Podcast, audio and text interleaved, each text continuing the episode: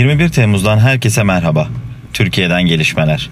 Rusya'nın devlet askeri ihracat şirketi Rozo Boron Export, gelecek aylarda Türkiye'ye ikinci parti S dört yüzleri göndermek için bir proje geliştireceğini ifade etti. TAS'ın aktardığına göre Max iki bin yirmi bir Hava Şovu'nda konuşan Rozo Boron Export C E O'su Alexander Mihayev, projeyi gelecek aylarda bitirmeyi planlıyoruz dedi. Son istişarelerin yapıldığını belirten Mihayev sözlerine, proje için bir teknik işbirliği planı ve finansal model oluşturuldu diyerek devam etti.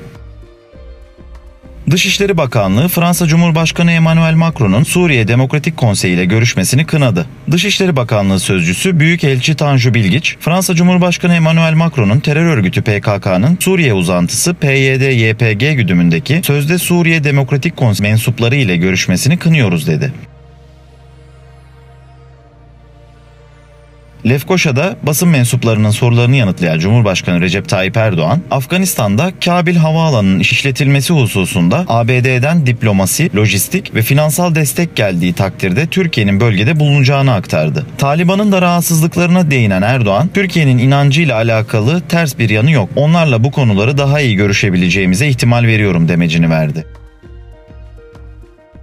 Dünyadan gelişmeler. Kuzey Kıbrıs Türk Cumhuriyeti Cumhurbaşkanı Ersin Tatar, Kapalı Maraş açılımını duyurdu. Kapalı Maraş'ın yüzde üç virgül beşine tekabül eden bir kısmının askeri bölge statüsü kaldırılarak Maraş açılımının ikinci aşamasına geçilecek. Bu adımla iade talebiyle başvuran hak sahiplerine olanak sağlanacağı aktarıldı.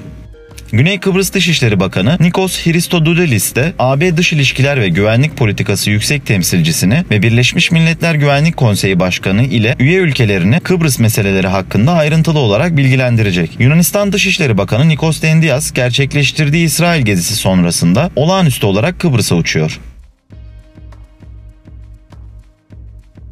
Mali'de geçiş dönemi için vekaleten Cumhurbaşkanı görevini yürüten Assimi Goïta'ya bayram namazı sırasında bıçaklı saldırı düzenlendi. Reuters'a konuşan iki ordu kaynağı Goita'nın saldırıda yaralanmadığını ifade etti. Mali Cumhurbaşkanlığından yapılan açıklamada güvenlikler anında saldırganın hakkından geldi, soruşturmalar devam ediyor denildi. Bir cami çalışanı saldırganın yaklaştığını gören Cumhurbaşkanı vekili ve korumalarının silah çektiğini ifade etti. otuz sekiz yaşındaki Goïta, Haziran ayında dokuz ay içerisinde ikinci kez darbe yaparak iktidara gelmişti. Ermenistan Savunma Bakan Vekili Vagarsak Harutyunyan istifa etti. Ermenistan Savunma Bakanlığı istifayı doğruladı. Harutyunyan, geçtiğimiz Kasım'da altı hafta süren Dağlık Karabağ Savaşı'ndan sonra göreve getirilmişti.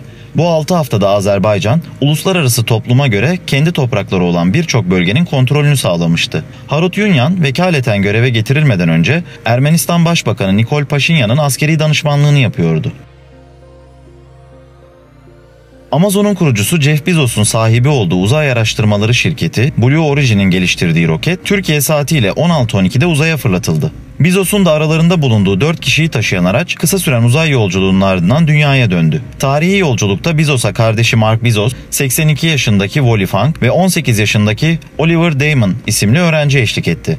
Kapsül, uzaya fırlatılan en büyük pencerelere sahip kapsül olmasıyla öne çıkıyor. New Shepard ismi verilen uzay aracı, gelecekte önemli bir yere sahip olacağı öngörülen uzay turizmi alanında hizmet vermek üzere geliştirildi.